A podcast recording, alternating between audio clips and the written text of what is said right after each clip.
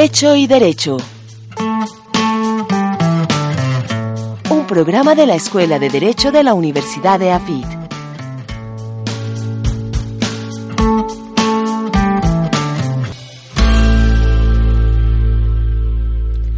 Hola, muy buenas tardes. Bienvenidos a esta primera emisión de Hecho y Derecho, un programa de la Escuela de Derecho de la Universidad EAFIT en Medellín, Colombia. Yo soy Maximiliano Aramburo y estaré con ustedes mirando con los anteojos del derecho temas de actualidad, siempre con invitados muy especiales para proyectar la actividad de nuestra escuela hacia el mundo. Hoy, para dar inicio a este espacio radial, nos acompañan en Hecho y Derecho invitadas muy especiales, y en verdad pues son muy especiales para el programa, porque nada mejor para dar inicio a una actividad como esta es que con invitados surgidos de las entrañas de la Escuela de Derecho de la Universidad de EAFIT, que son sus estudiantes. Hoy estamos con Kelly Giraldo y Mariana Toro, estudiantes de Derecho pertenecientes al Semillero de Derecho Penal, para hablar de proyectos de investigación y su participación como semillero en congresos de Derecho Penal con relevancia social directamente aplicada en nuestra comunidad. Entonces les hemos invitado para hablar del semillero, de su participación en un par de congresos, uno nacional, otro internacional. Buenas tardes, Mariana, Kelly, bienvenidas a Hecho y Derecho. Buenas tardes, Maximiliano, estamos encantados de estar aquí en esta primera emisión. Buenas tardes, Maximiliano. Bueno, comencemos hablando del semillero de Derecho Penal. ¿De dónde surge la idea de pertenecer a un semillero de Derecho Penal? ¿Por qué el Derecho Penal? ¿Por qué no otra cosa? Bueno, la existencia del semillero de Derecho Penal, digamos que nos antecede a nosotras dos. Cuando nosotras vimos Derecho Penal 1, que es la primera materia del área que uno ve, el semillero ya existía. Pero es un semillero que surge sobre todo como con la pretensión de que aquellos estudiantes que están interesados en temas de Derecho Penal, de criminología, de control social, tengan un espacio para profundizar en esos temas que por la, digamos, capacidad horaria del área no se alcanzan a tratar en clase. Bueno, y pues, ¿por qué Derecho Penal y no otra área? Pues yo creo que hay varios aspectos que pueden influir, en el tema. Pues el primero es que, de acuerdo, como decía Mariana, las aptitudes, a las capacidades de cada estudiante, se puede sentir más cómodo de pronto en el área del Derecho Penal que en otras áreas. Pero también quizá pues como una experiencia más personal es que yo encontré en el Derecho Penal como un área a través de la cual me podía acercar como un aspecto más humano del derecho. Pues de alguna manera uno puede, digamos, como conectarse con el lado más noble y más perverso de los hombres, por decirlo así. Es un poco lo que he encontrado desde mi experiencia personal. Otro aspecto que me parece relevante es como la influencia que han tenido algunos docentes que han hecho muy bien su trabajo, de tal manera que los estudiantes se sienten motivados a asistir a este tipo de espacios. Pongámosle nombre, apellido, ¿de quién estamos hablando?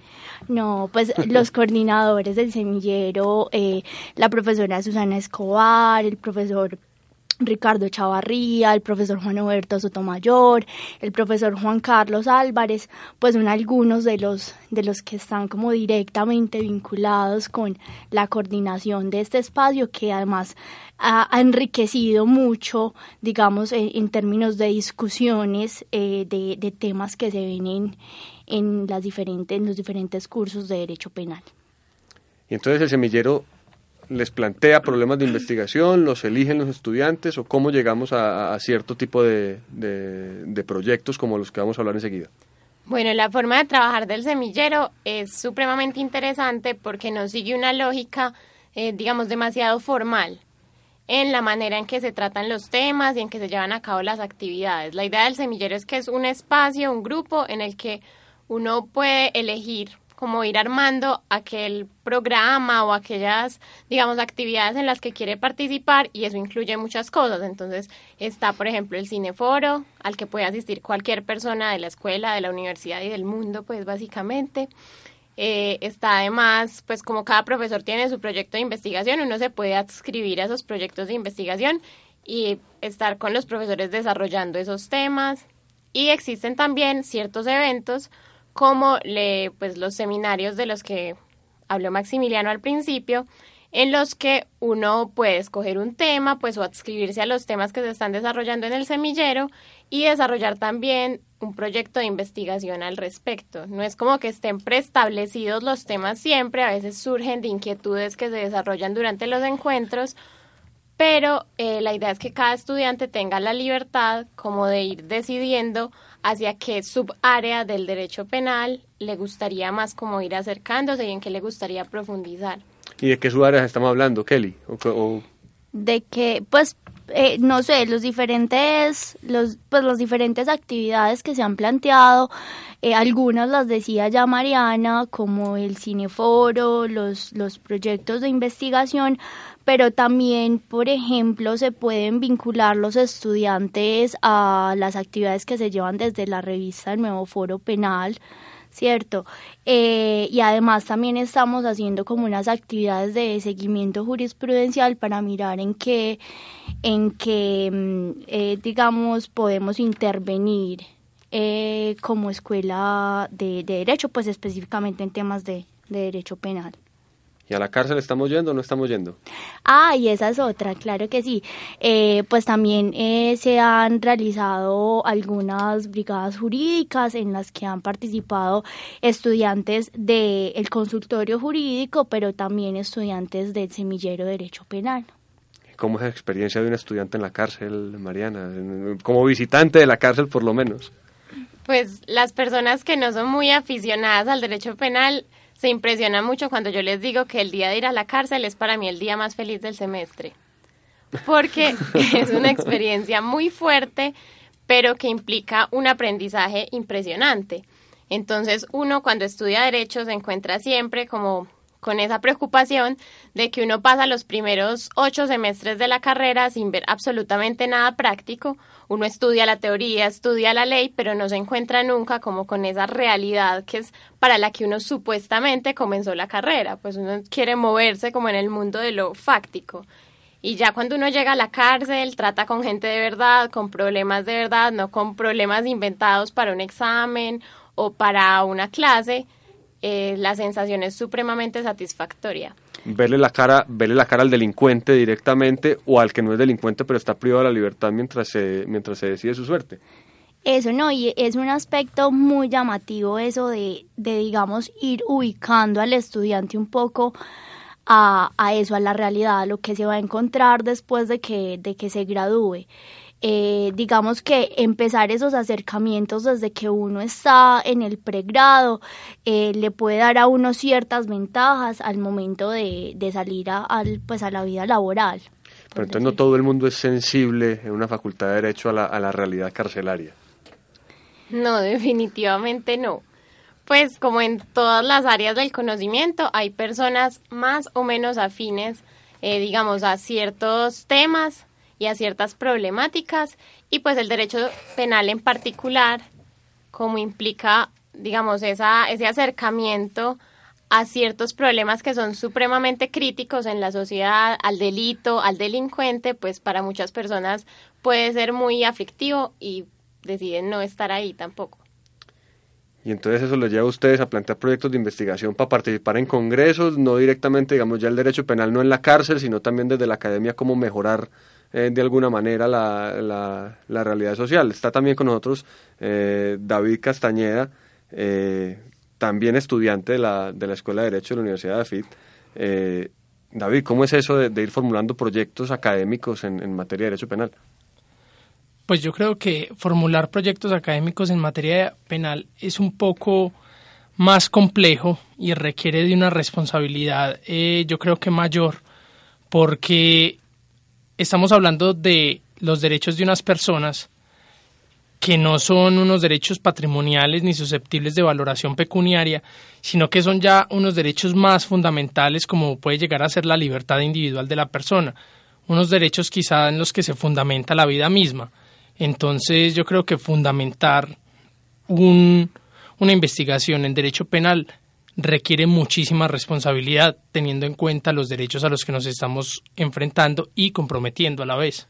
Claro, lo que pasa es que son proyectos que además se van a presentar ante expertos, en congresos de expertos de derecho penal.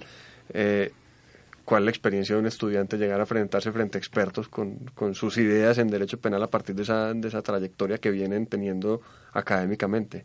¿A dónde se presentaron? ¿Cómo se han presentado? ¿Y cuál es esa experiencia de este año en esa presentación de esos proyectos académicos?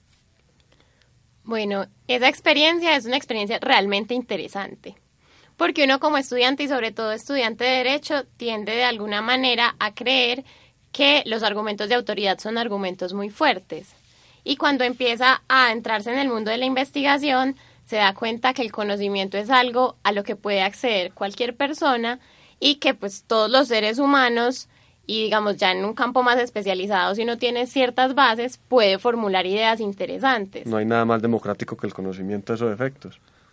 Yo creo inclusive que lo que dices, si bien es cierto, nosotros no tenemos ninguna experiencia y llegamos allá con poco bagaje y solamente el académico, eso también puede ser inclusive en algunos aspectos un punto positivo, porque nosotros llegamos sin tanta contaminación del medio, que de pronto ya la gente llega con muy poca esperanza porque conocen mucho más el medio y cómo funciona en la práctica, entonces ya como que no se atreven a formular unas propuestas mucho más... Las perversiones de la administración de justicia, de la propia administración carcelaria, del mundo de los abogados tan acartonado, de las corbatas finas y los micrófonos, o a qué nos estamos refiriendo.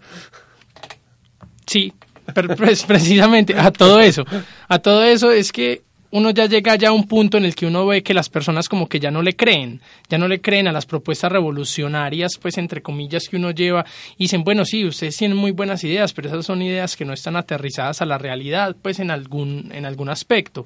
Entonces nosotros creemos que no tienen por qué estar fuera de la realidad. Nosotros creemos que no somos nosotros los que debemos cambiar las ideas, sino la realidad la que debe cambiar para que poder que estas ideas que son más garantistas se lleven a cabo. Entonces participamos al menos en un par de congresos. El Semillero de Derecho Penal participa con ponencias en dos congresos. ¿Cuáles son esos congresos? Hablemos de esos eventos académicos, a ver cómo nos contextualizamos a nuestro público, el público que vamos a conquistar a partir de este primer programa, en eso que estamos haciendo de la Escuela de Derecho. Bueno, el año pasado estuvimos en un seminario sobre crisis carcelaria en la Universidad de los Andes, que era organizado conjuntamente por la Universidad de los Andes, la Universidad EAFIT y la Universidad del Norte. Pero en el seminario participaban pues investigadores también particulares y otras universidades, y fue un espacio muy enriquecedor porque pese a que uno siempre cree que en la academia las personas son medianamente uniformes con respecto a ciertas opiniones, descubrimos que hay mucha variedad y mucha diversidad, sobre todo pues en lo que respecta a las soluciones que se plantean a la crisis carcelaria, y fue un espacio de debate supremamente interesante en ese ¿Más sentido. Cárceles? No, más cárceles no, nunca en la vida. Bueno, y otro de los espacios que tuvimos, pero sí fue ya este año, fue los coloquios transoceánicos con la Universidad de León. ¿Transoceánicos? ¿Cómo es eso? Sí, un nombre bastante creativo porque pues en la Universidad de León están desarrollando pues como construyendo una nueva metodología como innovadora, en términos innovadoras, y ya ven pues como que el nombre refleja qué tan innovadora es. Entonces, básicamente en estos coloquios estuvimos 2 días compartiendo con los estudiantes de la Universidad de León a través de videoconferencia, ¿cierto? Fue un ejercicio bastante enriquecedor, pudimos como que mirar un poco cuáles eran las problemáticas y algunas discusiones que se estaban llevando tanto en España como en Colombia, y pudimos pues exponer cada uno un poco los avances que hemos tenido en los proyectos de investigación. Hablemos de esas ponencias. ¿Con quién arrancamos, David? La ponencia que presentaste, ¿con quiénes era? ¿De qué se trataba? Bueno, la ponencia que yo presenté, la presenté con varios estudiantes del semillero. Nos llamaban en los Andes la selección EAFIT, porque éramos casi que juntábamos los 11 jugadores. Entre otras personas estaba Luis Echeverry, Santiago Ramírez, que presentó conmigo en la Universidad de los Andes, Miguel Medina, que presentó conmigo en los coloquios. Santiago, que está haciendo ahora está ahora en la Corte Interamericana de Derechos Humanos. Exacto, trabajando. Está allá. También nos acompañó Ricardo Escobar, que hoy está en la Universidad de León, en España. Nos acompañaron muchos estudiantes que en ese momento pues no puedo decirlos todos, pero fue un grupo muy bueno de trabajo. ¿En qué nos centramos? Estudiamos el delito de tortura a través de la realidad que se da en las cárceles, o mejor al contrario, la realidad que se da en las cárceles a partir del delito de tortura y a través de él para lograr identificar si se podía dar o no el delito de tortura tipificado así. ¿Se tortura en las cárceles? Para nosotros, y no es una tesis pacífica, sí. Inclusive dentro del mismo grupo de trabajo tuvimos algunas discusiones en torno a ello. En la Universidad de los Andes hubo unos debates muy buenos, excelentes, muy enriquecedores alrededor de este tema, y ya pudimos llegar de pronto con una tesis un poco más pulida a los coloquios transoceánicos, y ahí no hubo tanto debate, pero obviamente no va a ser pacífico, porque siempre va a haber quien diga, no, si hay tortura, debe haber un torturador, yo no soy torturador. Estaban los del INPEC, por ejemplo, en los Andes. Claro, no es más que sea, no es tanto que haya algún caso de tortura por parte de algún interno, sino la situación ordinaria de las cárceles, la vida en las cárceles, considerarla como tortura por el tipo de trato cruel, inhumano, degradante que puede ser vivir en ciertas condiciones de privación de la libertad. Exacto, por lo calificado que es este trato cruel, inhumano y degradante, nosotros creemos que hay tortura. Ahora, lo que pasa es que es distinto como se trata la tortura en la legislación colombiana, que es un poco más precaria, a como se trata en el ámbito internacional, que está mucho mejor regulado, creemos nosotros, pues. Entonces es muy distinta la forma y la manera en la que podemos delimitar si se lleva a cabo el delito de tortura o no, que creemos que está mucho más acabado y se ajusta mucho más en el contexto internacional, y por eso ahí consideramos la importancia de cortes como la Corte Interamericana de Derechos Humanos, que ahorita mencionaste, que allá está Santiago Ramírez en este momento. Consideramos que, inclusive, si alguno de los internos lleva a cabo una denuncia frente a la Corte Interamericana de Derechos Humanos, podría la Corte condenar al Estado colombiano por tortura. E inclusive planteamos unas soluciones que también fueron muy radicales, quizá, para solucionar esta problemática. Pero, como te digo, no hay nada pacífico en la tesis que nosotros presentamos. ¿Qué otras ponencias presentamos en estos congresos los estudiantes de EAFIT? Bueno, también presentamos una ponencia sobre libertad condicional y antecedentes penales como obstáculos a la reinserción social. No la libertad condicional, sino la prohibición de que se conceda la libertad condicional en ciertos casos y los antecedentes penales. En esa ponencia, pues, trabajamos muchos estudiantes realmente. En los Andes yo la presenté con Camila Pérez. Y para los coloquios transoceánicos la dividimos en libertad condicional por un lado y antecedentes penales por otro, porque en principio eran dos ponencias separadas y viendo que eran dos temas que, digamos, apuntaban a la misma problemática, decidimos unirlas para el seminario de los Andes. Ya en el coloquio, pues yo presenté la parte de libertad condicional y Camila Pérez y Kelly presentaron la parte de antecedentes penales. Hablemos un poquito del tema antecedentes penales y luego volvemos a la libertad condicional, Kelly. Bueno, digamos como que un poco el origen de este proyecto de investigación era como surgió de la falta de claridad sobre la regulación de los antecedentes penales entre nosotros mismos. Y entonces empezamos este proyecto y nos dimos cuenta que efectivamente la regulación no es clara, que está dispersa, que está en normas de diferente naturaleza jurídica. Y de hecho una de nuestras primeras propuestas es como mirar la forma de unificar esa normatividad en lo concerniente a los antecedentes penales para que sea más claro y, digamos, tener un lugar en el ordenamiento donde acudir a la hora de pensar en el tratamiento que se le debe dar a los antecedentes penales. ¿Estamos hablando solamente de antecedentes penales de personas condenadas por algún delito o estamos haciendo una mirada crítica también, digamos, en general de qué se debe tener como antecedentes penales? Hombre, la existencia de una investigación penal contra alguien. Aquí, yo recuerdo en mi época de estudiante se decía aquí un auto de apertura de instrucción no se le niega a nadie. Entonces, no bastaba con ser ciudadano casi para tener un pie en un juzgado penal.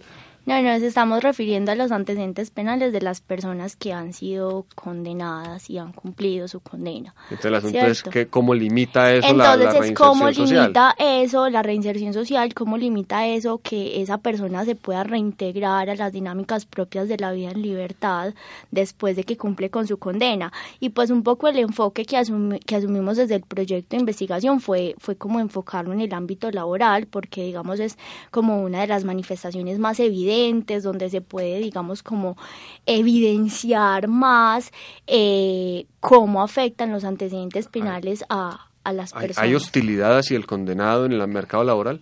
Claro que sí. Aunque ya haya cumplido su pena. Sí, y para eso decidimos hacer algunas entrevistas. Entre esas entrevistas, tuvimos la oportunidad de conversar con personas encargadas de la selección de personal en algunas empresas reconocidas de la ciudad. El que ha pasado por la cárcel queda manchado. Exacto, esas fueron, pues la mayoría de las respuestas fueron digamos, orientadas a que efectivamente el antecedente penal se constituye en un criterio de, digamos, de selección, de manera que se descarta inmediatamente a una persona que cuente con un antecedente penal y, para sorpresa de nosotros, incluso personas que no tienen antecedentes sino anotaciones penales. Entonces, ¿cuál es esa diferencia? Antecedentes, anotaciones penales. Pues que las anotaciones penales es cuando las personas simplemente se les ha denunciado, ¿cierto? Entonces aparece, digamos, en el... Aunque no se les haya condenado, aunque hayan sido absueltos, aunque hayan pasado pues por un juzgado sin haber sido vencidos en juicio. Sí, aparecen en el SPOA pues como las anotaciones de estas denuncias y a través de eso ya pues dicen como no vamos a contratar a esta persona porque ni siquiera pues lo han condenado, no hay sentencia en firme, no ha pagado una condena, no se le ha, digamos, probado ningún delito, simplemente por tener esta anotación en el SPOA no la vamos a contratar. El sistema penal excluye del mercado, no solamente queda con la condena penal habiendo pagado su pena con la sociedad, sino que además queda marcada por vida y casi que no es posible volver a la vida civil, la muerte civil. Exacto, y dentro de las entrevistas también pudimos, digamos, estar con un funcionario de la Alcaldía de Medellín que dirige un programa, coordina un programa para pospenados, el programa Delinquir no paga. También estuvimos mirando las dificultades que tienen las personas para conseguir un empleo formal después de que cumplen su condena, y también estuvimos con personas encargadas de empresas de estudios de seguridad.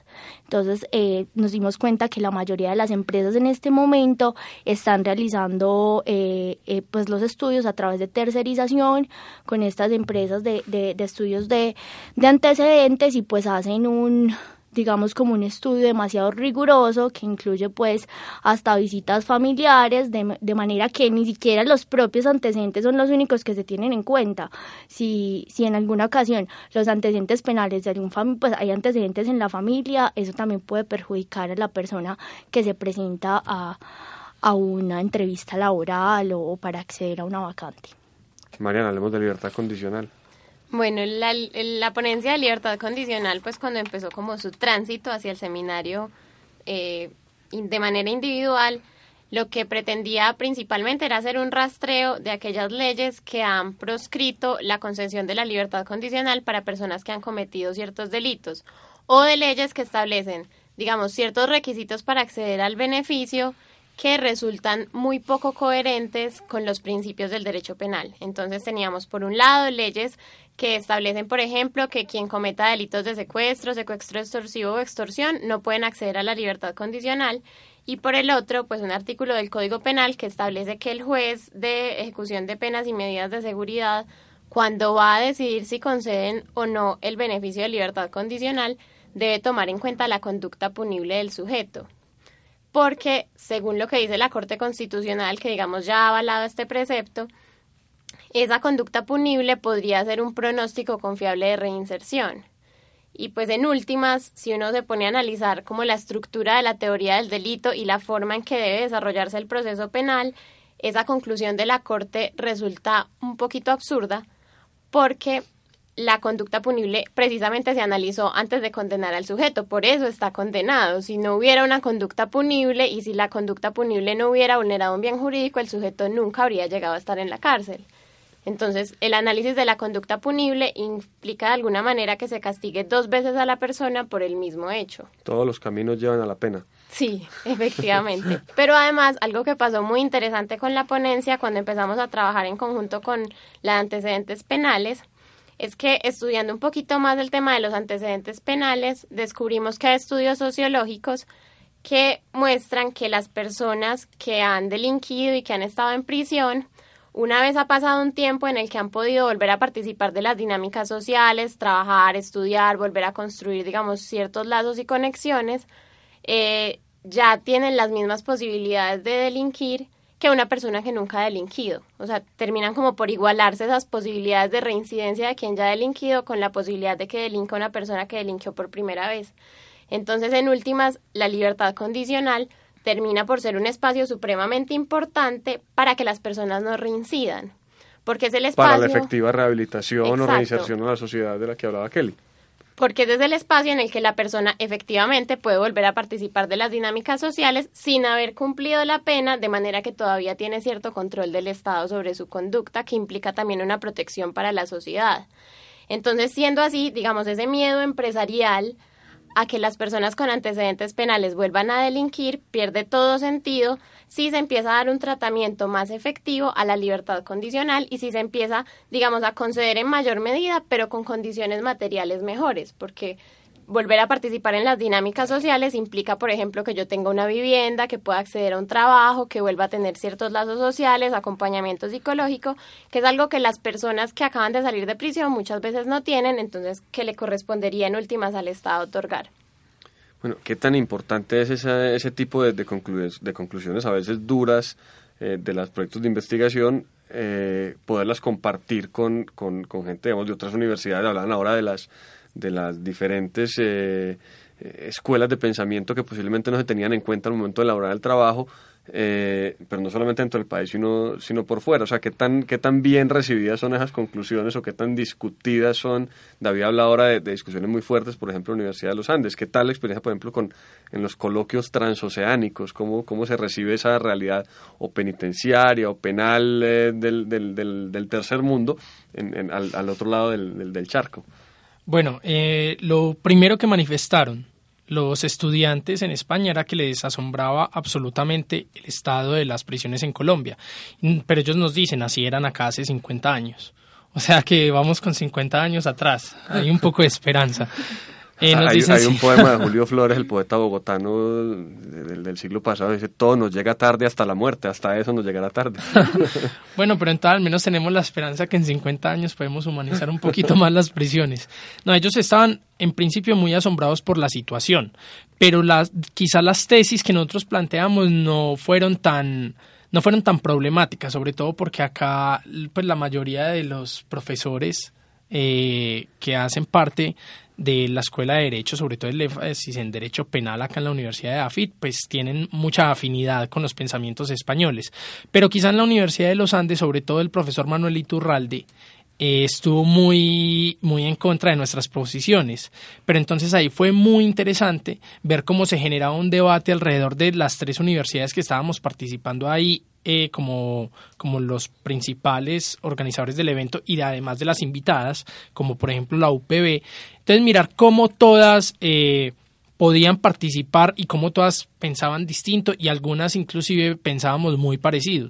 Por ejemplo, el profesor Jaime Sandoval, que da en la Universidad del Norte, sí, que es uno de los penalistas más importantes del país, me atrevería a decir, estuvo muy de acuerdo con nuestras tesis.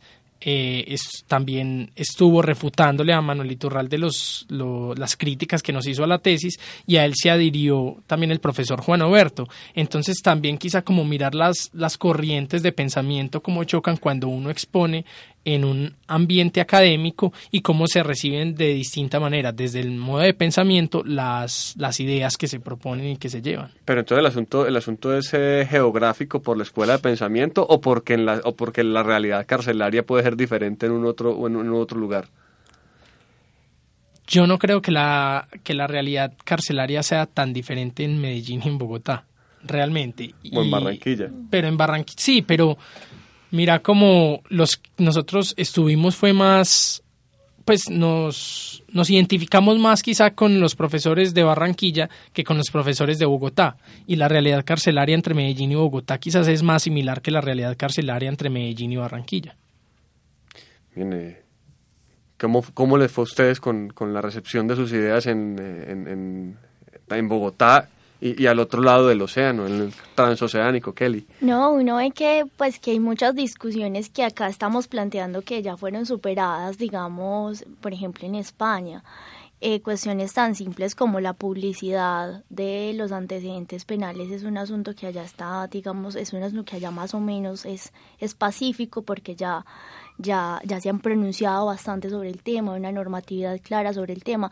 Acá nos encontramos, por ejemplo, que existen ciertas bases de datos de antecedentes penales como las de la Procuraduría General de la Nación que permiten acceder a sentencias que se hayan pronunciado, pues que se hayan proferido 5 años antes de la consulta, porque eso se hace a través de internet y una especie de derecho al olvido punitivo. Exacto, y pues puede acceder cualquier persona nada más con el número de la cédula. Encontramos discusiones como que acá tenemos una problemática porque a través de un buscador de internet, pues cualquiera podemos encontrar la sentencia con el nombre completo de la persona a la que se condenó.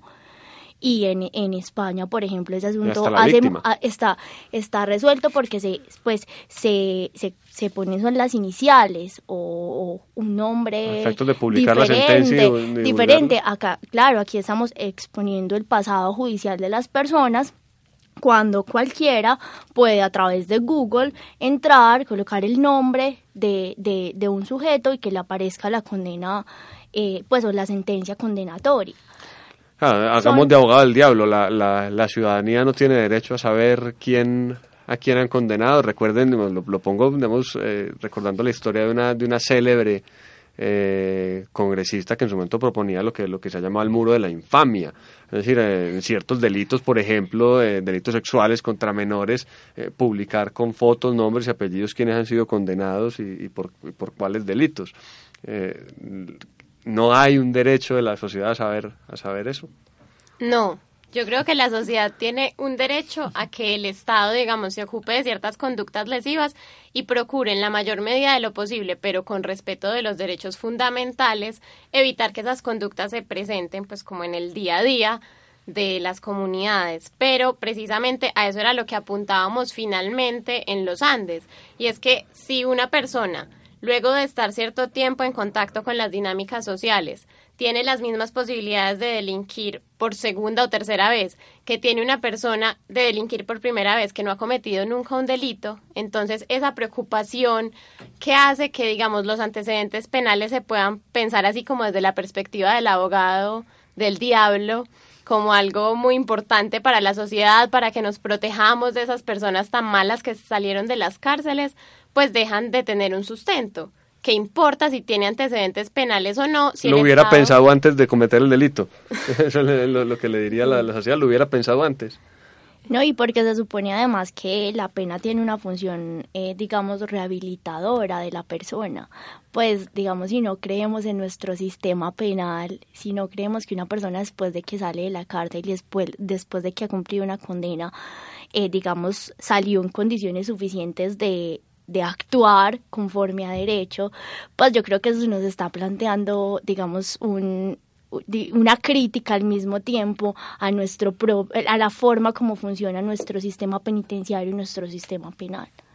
Yo también quería agregar algo al último comentario que hizo el profesor Maximiliano, que lo hubiera pensado antes de delinquir.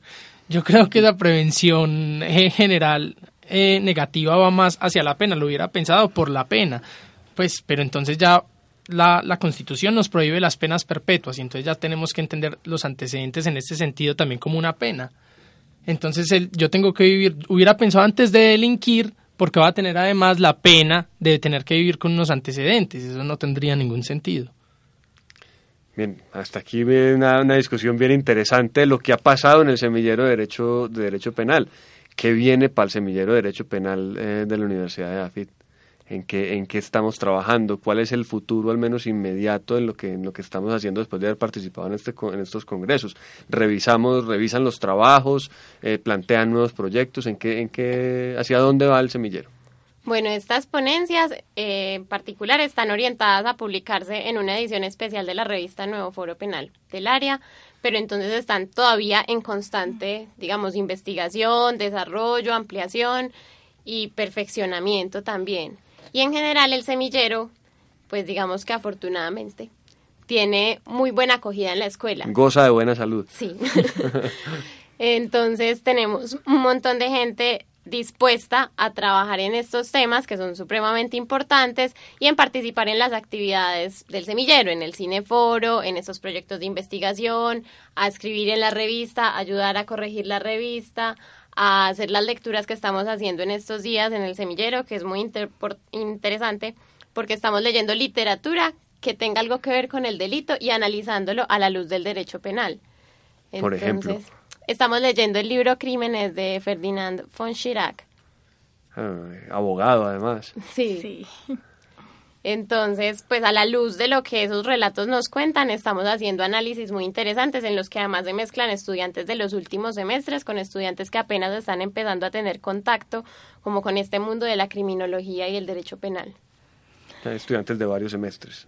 Eso, y básicamente esperamos seguir desarrollando pues estos proyectos investigativos que aún tenemos, pues tienen muchísimo campo que abarcar, digamos ahí las conclusiones que tenemos son parciales, tenemos que, pues en el caso de los antecedentes penales, planeamos seguir haciendo entrevistas, planeamos sistematizar esa información, participar en posteriores discusiones, en congresos y oportunidades que se presenten, digamos en cierto tiempo y pues no, yo creo que es digamos el futuro del semillero es bastante positivo en este momento porque cada vez son más los estudiantes que quieren pertenecer al semillero y cada vez son más las actividades que van dejando como resultados y aportes y pues al final eso son digamos indicios de que estamos haciendo las cosas bien y que seguro van a estar mejor. Bueno, y adicional a todo lo que ya han dicho, tenemos unos profesores que hacen parte del semillero que están muy dispuestos a trabajar con nosotros y a escribir con nosotros y a demostrarnos que los estudiantes también podemos escribir. La profesora Susana Escobar, el profesor Ricardo Chavarría, Juan Carlos Álvarez y Juan Alberto Sotomayor han estado muy pendientes de qué queremos escribir, si queremos continuar escribiendo, si nos gusta y los temas. Adicionalmente, por ejemplo, los coloquios transoceánicos se dieron en el marco de una relación de bilateralidad con la Universidad de León en España, en la que nosotros estamos escribiendo para publicar en conjunto con la Universidad de León en España. Entonces, así nos estamos asegurando, además con Nuevo Foro Penal, que no solamente estamos escribiendo, sino que nos están leyendo, y que nos están leyendo aquí, que nos están leyendo en España. Entonces, yo creo que por esas razones tan importantes, el Semillero de Derecho Penal en la Universidad de EAFIT tiene un futuro muy prometedor. Bueno, ya ven ustedes, amigos oyentes, en esta primera emisión de Hecho y Derecho, el éxito que tienen entre los estudiantes el Semillero de Derecho Penal, lo que puede hacer el Semillero de Derecho Penal, el área de Derecho Penal y la Escuela de Derecho de la Universidad de EAFIT, mirando la realidad jurídica o la realidad de la vida social con ojos de jurista. Esperamos tenerlos nuevamente en otra emisión de Hecho y Derecho para que nos sigan contando qué viene haciendo el semillero. Algún día hablamos de ese ciclo de cine, de derecho y control social en el cine. Y esperemos pues que no abandonen la vinculación con la universidad a medida que vayan obteniendo el título profesional, Kelly, Mariana, David. Y a ustedes, amigos oyentes, pues que nos sigan oyendo en este espacio radial que empezamos el día de hoy en Acústica, la emisora web de la Universidad de EAFIT. Esperamos que nos acompañe en una próxima emisión. Esto fue Hecho y Derecho, un programa institucional de la Escuela de Derecho de la Universidad de EAFIT.